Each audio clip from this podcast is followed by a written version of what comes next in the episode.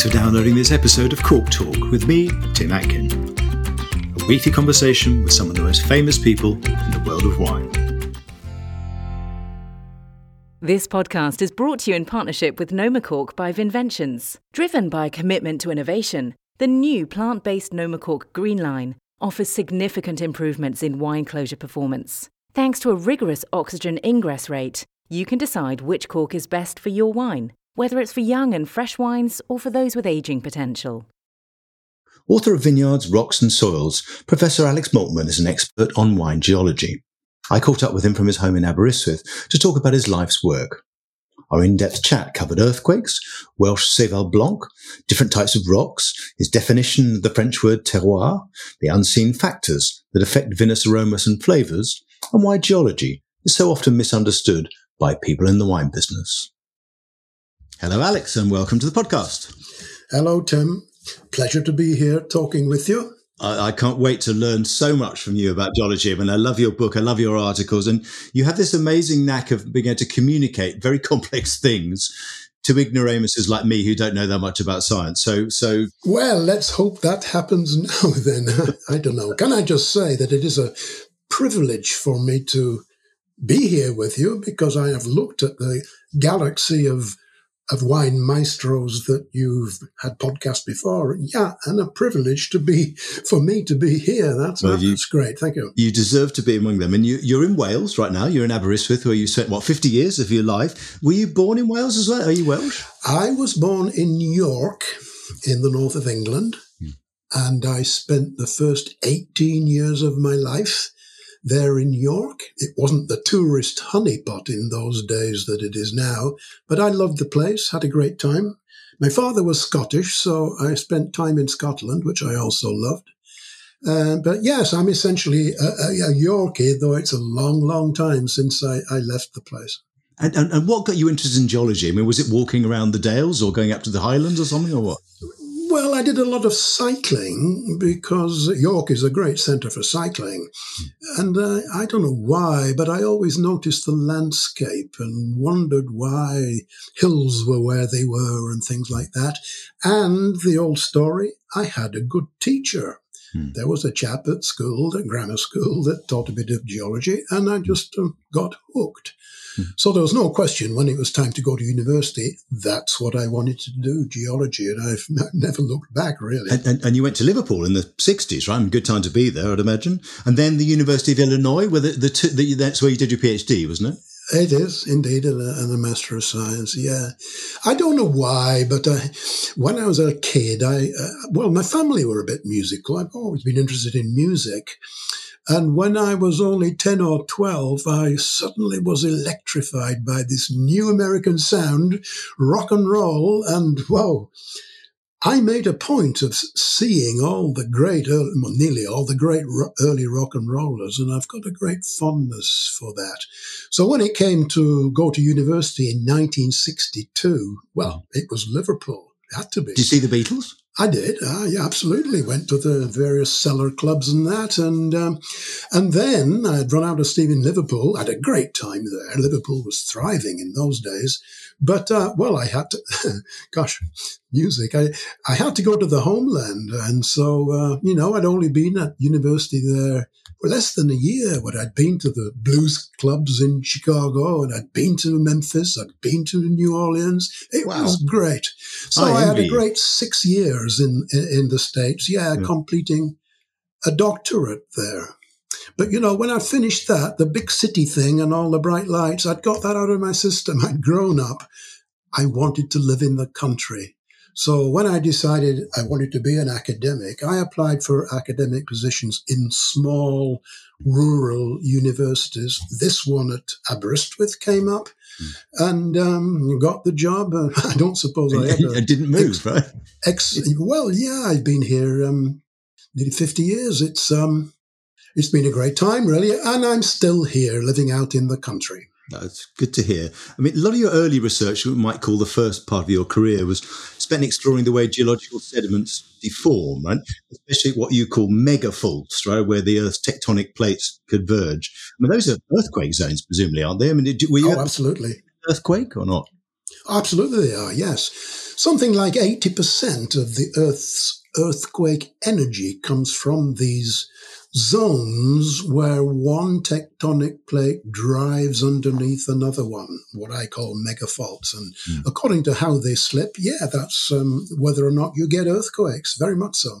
Can we predict them? Can we do it? I mean, is anybody due one? I mean, Chile or California? Uh, I don't want to tempt fate. Uh, what we can do very well is predict where hmm. earthquakes are going to be, and it's where these big faults are uh, active faults at the moment, particularly around the Pacific and across through the Himalayas to the Mediterranean. That's where the fault, uh, the earthquakes are going to be, but we can't predict when. Yeah. With sufficient precision to be of any use. So where, yes. When, no. So they could happen t- two, t- two years running, could they? Or, yes. or, or 50 years apart, right? Oh yes, yes, yeah. yes. I mean that's fairly trivial on the geological scale of doing yeah. things, but for humans that's not much practical use. But we know where they're going to be, definitely. You talked about the geological scale. I'm always wondering what it's like studying something which is, you know, 4.5 billion years old in some ways. But I've always loved the sound of these building blocks. It's about a bit like listening to the shipping forecast in the morning. They've got these lovely names. You know what I mean? Devonian, right. Jurassic, Cambrian, yeah. so on. How, how, precise are these building blocks in, in, in terms of, of timescale? Mm, well, I'm glad you like those names. So do I. And most of them have very interesting stories behind them too. But anyway, we don't have time for that. Uh, I think they're very precise. Uh, I, uh, I, really do. Don't forget, uh, as you say, the Earth is 4.6 billion years old. But all these names that you know and like are all crammed in the last 0.6 hmm. billion years. The first four billion years of Earth's history is what we call the Precambrian. It has subdivisions. But all these uh, Jurassics and things, um, yeah, they're all crammed in the last bit. So there's a, a, a certain precision straight away. And then, as you'll know, any wine lover will know that the Jurassic, say, is subdivided into intervals like the Oxfordian, the Kimmeridgian, Portlandian. Well, these are subdivisions of the Jurassic, so we're now pretty precise. We're down to, you know, hundreds of thousands of years, maybe less in the more uh, recent periods. And by geological standards, in the context, as you say, of 4.6 billion years, I hmm. think that's pretty precise. Mm. But can I just add one more thing? It's a bit of a bugbear of mine. This is all good fun, and uh, I love these names too, but they are irrelevant to wine, to vineyards. The vine, as I sometimes put it, the vine doesn't care how many hundreds of millions of years ago the bedrock formed. Might sound good. What the vine cares about is the soil it's growing in the loose detritus derived from those parent rocks. And almost always that soil is vastly younger than the parent bedrock. In fact, in much of the wine growing world, it's thousands of years old at most and is forming now as we speak. Um, certainly younger than the last ice age, ended 10,000 years ago. So all this stuff about Cambrian and Jurassic sounds good, but it's not of relevance to the growing vine because it's the bedrock, whereas the vine grows in the soil, which is vastly younger because there was a big fight in, in, in, in Chablis, wasn't there, between the Portlandians and the and, and the Jurassic, uh, sorry, the Kimmeridgian schools. You know, some people saying, well, "I'm on Kimmeridgian line." There was. It's all a bit misguided, to be honest. And then another thing, if I can add this, I mean, say on the slopes at Chablis, that the soil falls down the hill through time, and for centuries the growers have carted literally the soil at the bottom back up the slope and to join stuff coming down from the Portland at the top. So the actual growing soil is a bit of a jumble, really. This idea that it's got to be Kimmeridgian, which is just a period of time anyway, it's all a little bit misdirected. Interesting. I mean, you're a vine grower yourself. I mean, just tell us about the vineyard. Where is it, and what have you got it planted with? It's in Wales, obviously, but oh, yeah, you see well, it from your bedroom window. It's in my garden. When I when I moved here, part of the point was to to, to um, buy a small farm property, which I did with a bit of land. So uh, I know you're going to ask me how many hectares of vines do I have? well, I have 20 vines. But my tenet is that whether you have 20 vines or 20,000, it's the same principles. I have to make the same decisions and choices that the big commercial grower has to make. I have to decide how to trellis, when, how to prune, how to manage that canopy, when to harvest, how to do it, how to make the wine, what yeast, and do I punch down? All those things are just the same. It's just a matter of scale. Have you made wine from the grapes? Oh, I, I yes, oh, yes, I make wine every year. What are they? Tell us. What have you got? What are the 20 bucks? Um, the, about half Seyval Blanc and half Bacchus, uh-huh. which I like. Good. I've got to try this. Uh, but I, I, want to say I, have learned so much from doing it, albeit on a tiny scale, trivial scale, maybe. You know, you've got to make these choices, and it's taught me so much. So I think I can speak with a little bit of authority about wine making and stuff because I've done it for you've, a long time. in action. Tell us about when you're interested in what you call the geology of wine. We could call the geology of wine began because it wasn't part of your early career, was it? Oh no, no, not as such. No, I think of it in terms of a number of different strands going along that I was unaware of. I've always grown my own fruit and vegetables and then vines, but I always asked questions about why I did it certain ways. So I learned about horticulture, the soil, and how it all worked. When I made wine, I was always questioning how did that work? I've always loved wine from a very early age and was captivated by the names and the labels. I traveled a lot and always made a point of visiting vineyards, talking to people. And I didn't know it, but I was accumulating knowledge all the time. There certainly was never any plan, no goal for it. It was just having fun, really. It was interest. And all the time, of course, I had the geology. I was on top of that. So when this great fashion suddenly exploded, what, 20, 30 years ago, to talk about vineyard geology, which is conspicuously absent prior to that. I look at the books I bought in, say, the 1960s, they barely mentioned the soil. Certainly nothing like now. So when this exploded and I saw journalists and um, promotional people throwing these geological ideas and geological words around. I, Well, no, wait a minute. Um, that's not right. And it suddenly hit me that perhaps unusually, because of all these strands coming together, well, I know about this stuff and I can, I can tell people how it works and let them respond as they will. And suddenly I thought, well, vineyard geology, I can do it. And I don't think there are too many people that that are on top of all the relevant strands. They're geologists, but they've not made wine and so on. So really the answer to your question is mm, 20, 30 years ago when this general interest in wine geology suddenly became fashionable. And you were well placed, obviously, as a, as a, as a distinguished academic. Well, exactly. But it, I just, by serendipity, it yeah. was never a plan. And uh, so I thought, well, I've got to show the evidence and let people make of it what they, I've always been careful not to preach or say you're wrong. This is the evidence. This is the way, as I see it, vines grow and interact with the soil and so on. There we go. You you make of it what you will. Yeah, and I think you do you do it very gently. I, I must say. I mean, we've got a quick plug for your book because it's brilliant, which is Vineyards, Rocks and Soils, The Wine Lover's Guide to Geology. Guys, if you haven't got that book, it's absolutely brilliant. One thing I want to ask you, you know, you've got this tremendous academic background.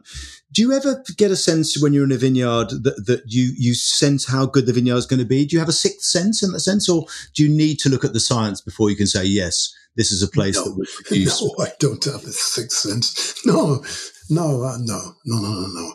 As we we may come into this, but I I think um, so important for the success of a vineyard is the climate, the right mix of climatic factors. Well, of course, you can't see that. Um, so uh, no, I, I, I no, I have nothing more than say you have about that. No. And just give us a geologist's definition of terroir. I mean, the French always say terroir. You know, uh, they say there's no English word for it. I mean, is there an English word or is there, is there an English phrase that captures it, do you think? No, I don't think there is. No. Uh, to me, t- terroir is self evident. as I mentioned, I've grown my own crops for, for ages, and I've always known that some crops do better in a certain spot than another one year on year. And that, as I see it, is the coming together of all the different factors that influence the growing crop. And it's neatly summed up in this single word terroir. I think the trouble is, I think there are two issues. One is that some people insist on equating terroir with the French word terre, yeah. the soil, the ground. Well, if it's the same, we don't need the word terroir. It's not the same. The terroir to me is the sum total of all the relevant factors, including the technical sounding ones and the ones we can't see. And that's the beauty of the term. But I think equating with soil, that's, um, that's, a red herring. Uh, the other thing is that it's, um, tempting to try and deconstruct all the factors that are involved in terroir and what's more important than that. I think that's invidious because there are so many factors dynamically interacting all the time throughout the day, throughout the season, varying in relative importance and mutually interacting. That that's just a, a fearsome thing to try and disentangle. So that's the beauty of the single word terroir. It sums it all up the properties of a site in a single word.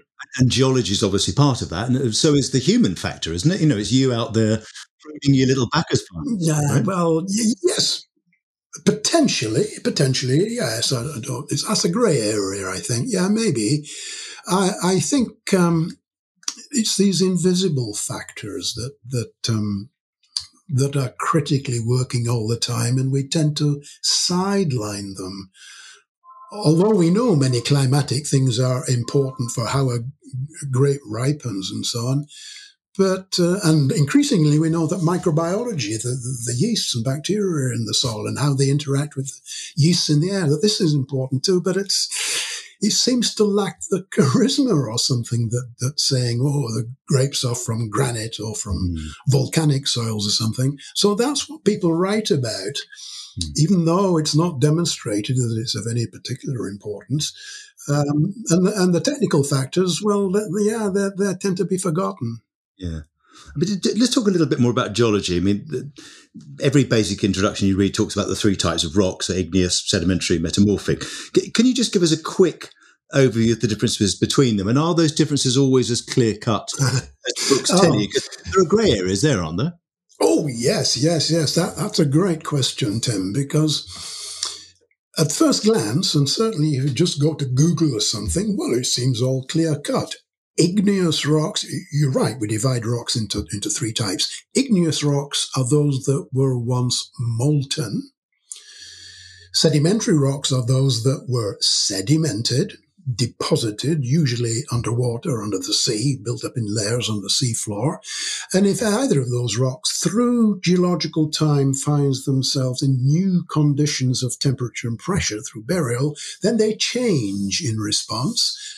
And um, those change rocks we call metamorphic rocks. So dead simple, but it isn't because rocks, like many other things in the earth, are very difficult to categorize.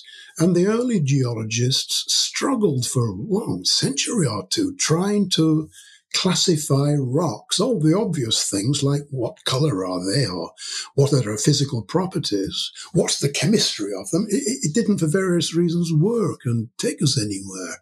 And it was not until about 1860, I think, that somebody came up with the classification we do use. But if you think about it, it's a very strange one because it's based on how rocks form. And with just a few exceptions, Nobody's ever seen a rock form. I mean, one obvious exception is lava. But if you knock that out, well, nobody's ever seen a granite form or a greywacke or, or anything like that.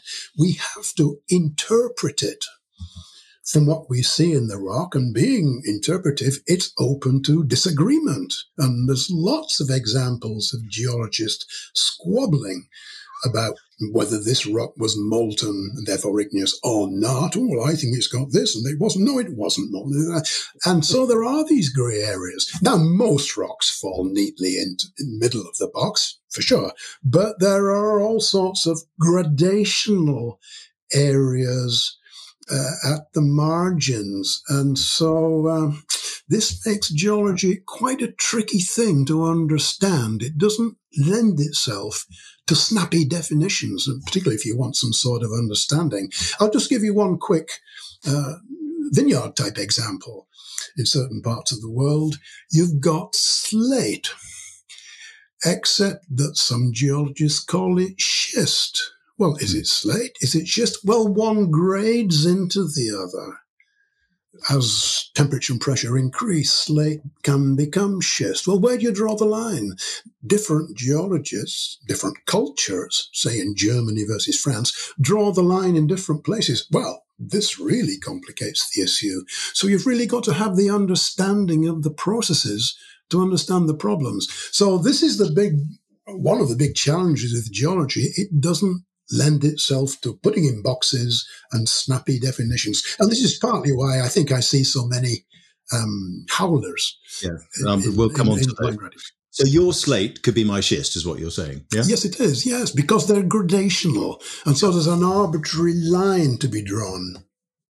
And that's exactly what you see in, say, Priorat somewhere. Some people say, oh, it's on slate, and other things say it's on schist. Well, neither are wrong but you've got two different names. What's going on? Well, it's because of this gradation, and there are countless examples of that. Correct me if I'm wrong, but rocks are an aggregate of minerals in one sense, aren't they? I, I just want to ask you about the term minerality. When you read that, does that make your blood boil? Do you think, what are people talking about? it's very fashionable? Uh, no, no, just just one aspect of it makes, I won't say my blood boil, but um, no, I, I can see the uh, need for a label for a certain sensation. It's not very clear what the sensation is, whether it's a mouthfeel or a, a taste or what. But yeah, I, I get why people want to call something minerality.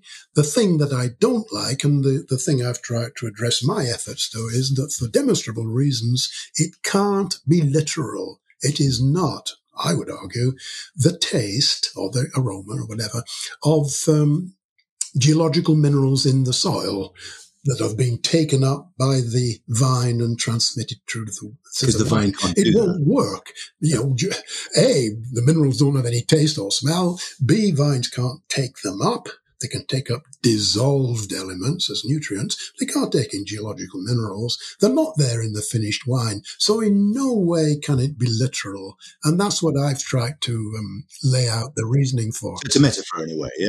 What yeah. it is, I don't know any more than you, Tim. I wouldn't like to say.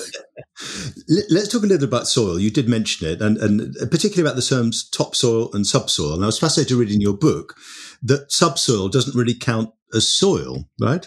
Um, just tell us a little bit more about that. Well, that's a terminology thing. Uh, I, I, think what I meant was that most of the vine roots, and certainly what we call the feeding roots that are taking in the nutrients, are in the topsoil, in the top 60 centimeters, meter maybe, of, of, of the soil, if it's there. The only reason that vines send down deeper roots, if they can, if the subsoil allows it, or there are fissures in the bedrock, is to seek water. If they need it. They're not getting nutrition from down there. The, the, nutrients are not available because, by definition, the material hasn't weathered enough, uh, and um, they're getting the nutrients from the from the topsoil. And incidentally, in practice, this is something we don't like to talk about very much. They're getting most of their nutrients from the organic part of the soil, the humus the compost in gardening speak, that's where the nutrients are accessible and easily taken up by the vine. And um, they're not really getting it from the, the, the, nutrients from the geology anyway. But it all happens in the, the top part of the profile. So the important bit is your, is your topsoil, really, yeah? Well, it depends. There are places where the topsoil's directly on bedrock, pretty much. Uh, some soil profiles are deep with with um, thick subsoil parts, but the vine isn't making much use of them apart from getting water. The nutrients are coming from the, as I say, the, the organic rich topsoil, the dark looking compost rich topsoil that, that's only the, the, the top meter or so. Tell us about some of the kind of classic pairings that we know of. I mean, I just wonder are some rocks, minerals, sediments, soils better suited to certain grapes than to others? You know, classic pairings would be Syrah and granite in the Rhone, Cabernet Sauvignon gravel in the Medoc, you know, Chardonnay and limestone in, uh, in, in Champagne or Burgundy, Merlot and clay in Pomerol. Uh, in a word, no. Right. So doesn't no. really work if you think about it. What the pairings you've just mentioned are, it seems to me, are reflections of the classic European sites that mm. just happen to have a particular geology. So yeah, people think of the Rhône, um, granite and so on. No, it just happens to be granite there. Would it be that different if it was anything else? Well, and if you look more closely, uh, Côte Rôtie, for example, uh, is only partly granite. There is schist there and other things. The Hermitage Hill has got loess on it and a bit of limestone on it.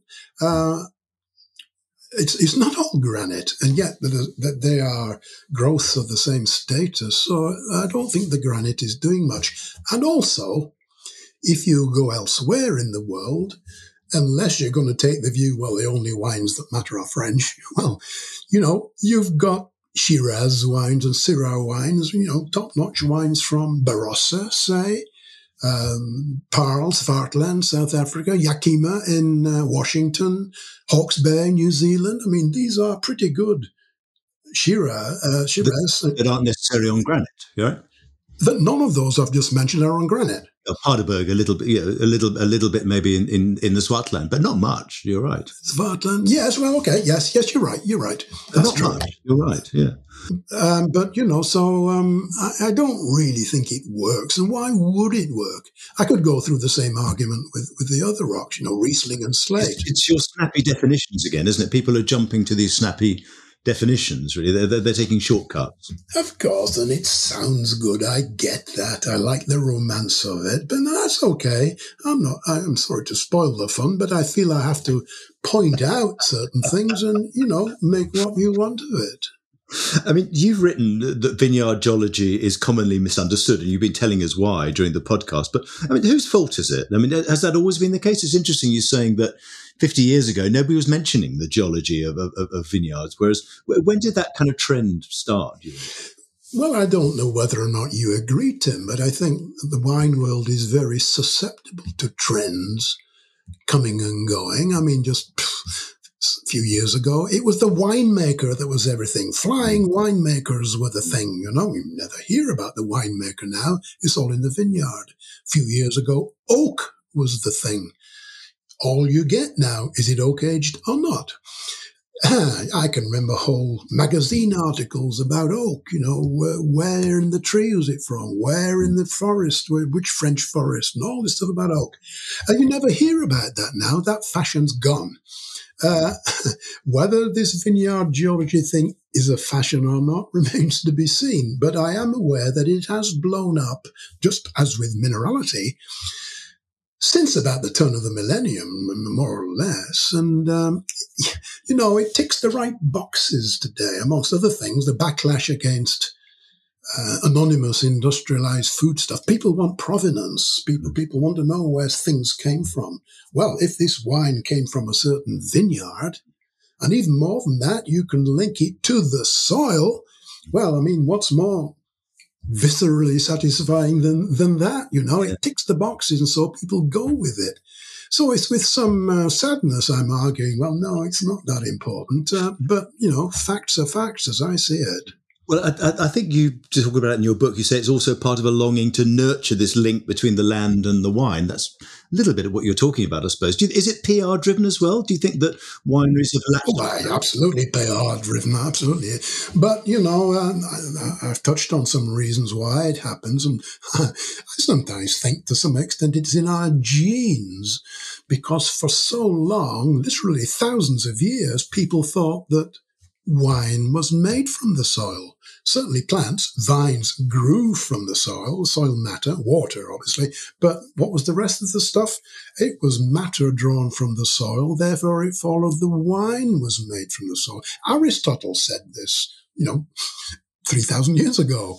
And it's been with us right through to, you know, just a couple of hundred years ago when photosynthesis dawned and that really plants and wine not made from the soil at all. It's made from the air. Carbon and oxygen in the air and hydrogen and oxygen from the soils. Let's not forget you know almost all wine 99% wine is just carbon hydrogen and oxygen so here we are quibbling with these minerals and nutrients with that tiny, tiny bit that's left.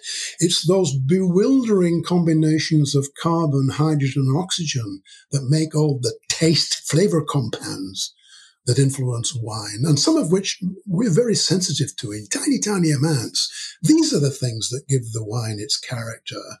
Uh, but, you know, carbon, hydrogen, oxygen, that doesn't have the romance of saying this is a wine from volcanic from, from, limestone or something. I mean, or limestone, or you can taste the limestone. I, yeah, I, mm, limestone has no taste. It's interesting that because I mean, there are certain people, even well qualified ones, much better qualified than I am, like Pedro Parra. I don't know if you know his work, work in, in, in Chile and elsewhere. He's appeared on this podcast. He's saying that you get a, a distinctive set of aromas and flavors from a certain soil type and rock type, certain type of geology. Um, are you just saying that's rubbish? oh, that's maybe you, you wouldn't be that blunt. Are, we, are, you saying it's we're wrong to see that connection geology? oh, I've I have great respect for these people of experience and so on. Um, but let's face it, these are claims. They are beliefs. Where's the evidence? And two things strike me. I have been with people uh, like I've never met the person you met. I, have read some of his stuff. Um, oh yes, uh, volcanic soils are so important. Give a certain nuance to a wine. You know, volcanic wines. And I say, okay, I'll present you with a, a number of anonymous wines that you don't know anything about. You tell me which ones, if any, are from volcanic soils and we'll have to do it two or three times to, to eliminate chance. Oh, um, no, I'm sorry, I'm busy right now. They shy away from putting it to a true blind test. So, yeah. what's that all about? And the experiments that have been done scientifically to try and see if a soil signature comes through, none of them have picked up anything.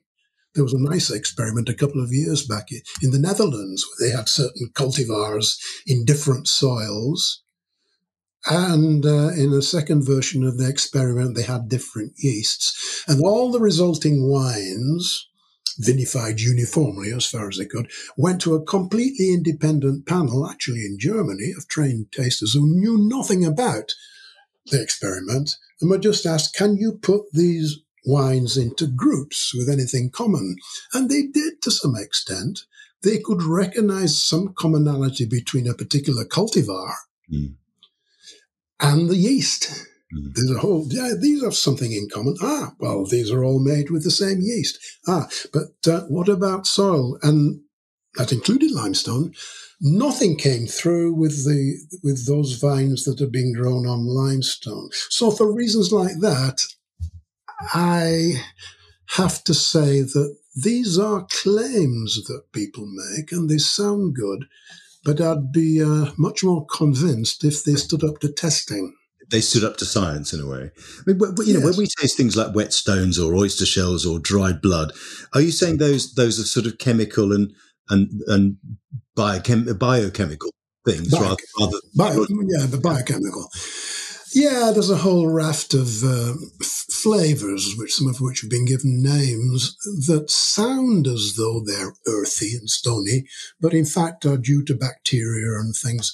Uh, possibly the best known one is petrichor. Uh, this is the well-known smell you get after a shower of rain. If you have uh, a dry period, oh, and it rains, you get this distinctive smell. Oh, it's the uh, it's the earth. Mm. Smells earthy, of course, and and people, understandably, uh, wine tasters say, "Yeah, I'm getting petrichor."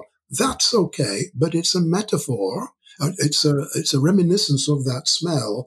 It's not due to the geology, because if you think about it, when you get that smell, it doesn't matter whether you're walking on concrete or tarmac or on rock or on sand, they all give that same smell, is because it's the organic matter that's in the air all around us that yeah. has very quickly settled on the substrate on the geology, if you like, and filmed it. And it requires that rain. And, and there's um, very impressive high precision video footage of this, of the raindrop landing on that surface. And the stuff turns into an aerosol, gets in the air almost instantly, and we can smell it. But yeah. we're smelling these decayed organic products, which have been labeled petrichor in this example. And so when we are saying, ah, I'm getting this wet stone smell or smell of a struck match or something mm. like that, it's a useful metaphor. Mm. We need all the metaphors we can get, but it's not literal. It's, it's not the geology we are tasting. Interesting. Yeah. I mean, you also talk about this, and I think you're spot on. You talk about these unseen factors that affect the, the aromas and flavors of a given wine. Just, I mean, you've talked, mentioned some of them. Are there any that you haven't mentioned that, that are these unseen? Mm, no, I don't know about that. Microbiology has come to the fore in recent years, of course. But I, I do think climate is the big one. And uh, I think it's often not appreciated that this single word covers a whole raft of factors that um, we just um, forget about. I mean, temperature, for example. We know that temperature affects vine growth and grape ripening and the rest of it. So it's a big one. Well, but temperature, well, do we mean temperature at the vine roots, mm. at the soil surface, where the fruit is? Do we mean an average? Do we mean midday temperature? Do we mean daily variation or, or what? So even that one factor, temperature is in fact a whole load of things. And then that inter, uh, acts with uh, humidity, airflow, which interacts with ultraviolet light penetration, all these things, so technical. But where anyone's taken the time to sense these things and measure them on a fine scale, they've been variable on a much finer scale than we would ever have guessed. There's this temptation to look at a hill slope and say, well, oh, the climate's the same. So why are these wines consistently different to the, oh, the soil's different. It's the soil. Mm. But whenever anybody has measured these invisible factors, they're varying like nobody's business. How, how interesting. One of the things you said, and I think it's, it's typical of you in a sense that even though you've got this vast fund of knowledge, um, you said that it's perfectly possible that science is missing something when it comes to wine and and yeah this connection maybe between between geology and and aroma and flavor. I mean what might that be? What might it yeah. be that uh, tim i've got no idea and that's the point. That's the whole point really. I say that partly as a matter of principle because that comes with science. Science by definition is never complete. We're always questioning it's hard to see how things that have so much evidence are ever going to be overturned, like the Earth being round or something like that. But um, it could be. Science is always open to question, so there could be something. I said that as a matter of principle, but uh, I also want to underline the fact that you know, I, I'm not preaching. I'm just just relating how things are as I see it but I'm no uh, I'm no religious uh, person saying you're going to go to vinous hell unless you believe what I say. Th- these are the facts as I see it. Uh, you know, what do you want to make of it? And listen to it or not. I mean, people can, I'm sure, hear that you were a brilliant teacher, but you retired from teaching, what, 20 years ago, I think, but you're still yeah. very active. I mean, how do you spend your time now? Writing, traveling, tending your vines, your 20 vines yeah, in the back? All of the above. All of the above. Yeah, gardening takes quite a lot of time. Um, Yes, I mean, I am trying to wind down a bit. I have to say no to things more often, particularly if they involve traveling. But yeah, I've got um, family, grandchildren who live abroad, Netherlands and Belgium. So, you know, I go and see them. That takes time with my wife, who incidentally is American. I met her during my time in the States, and she's lived here for 40 odd years. So yeah, I don't know. With one thing or another, the days the days seem shorter than they ever were when I when I was younger. Is there another book in you? Yeah, there might be. There might be. Tell us I better more. not say any more, but uh, yeah. You're working yeah. on something, are you? I am writing some stuff. Yeah, yeah. Well, listen, we look forward to reading it. Thank you so much for sparing, I mean, unbelievable amount of knowledge. I could talk to you for five hours, instead of which we've only had 40 minutes, but it's been fascinating to hear your view of geology and how it connects with wine. Thank you very much, Alex. Tim, my pleasure, absolutely. We can understand why Alex was such a great teacher. I can listen to him for hours. Next week on Cork Talk, my guest is Adrian Bridge of Taylor's Port. Join me then. Thanks for listening to Cork Talk. If you want to read more reports, articles, and tasting notes by me, go to my website, timatkin.com. You can also follow me on Twitter at timatkin and on Instagram at timatkinmw. See you next week.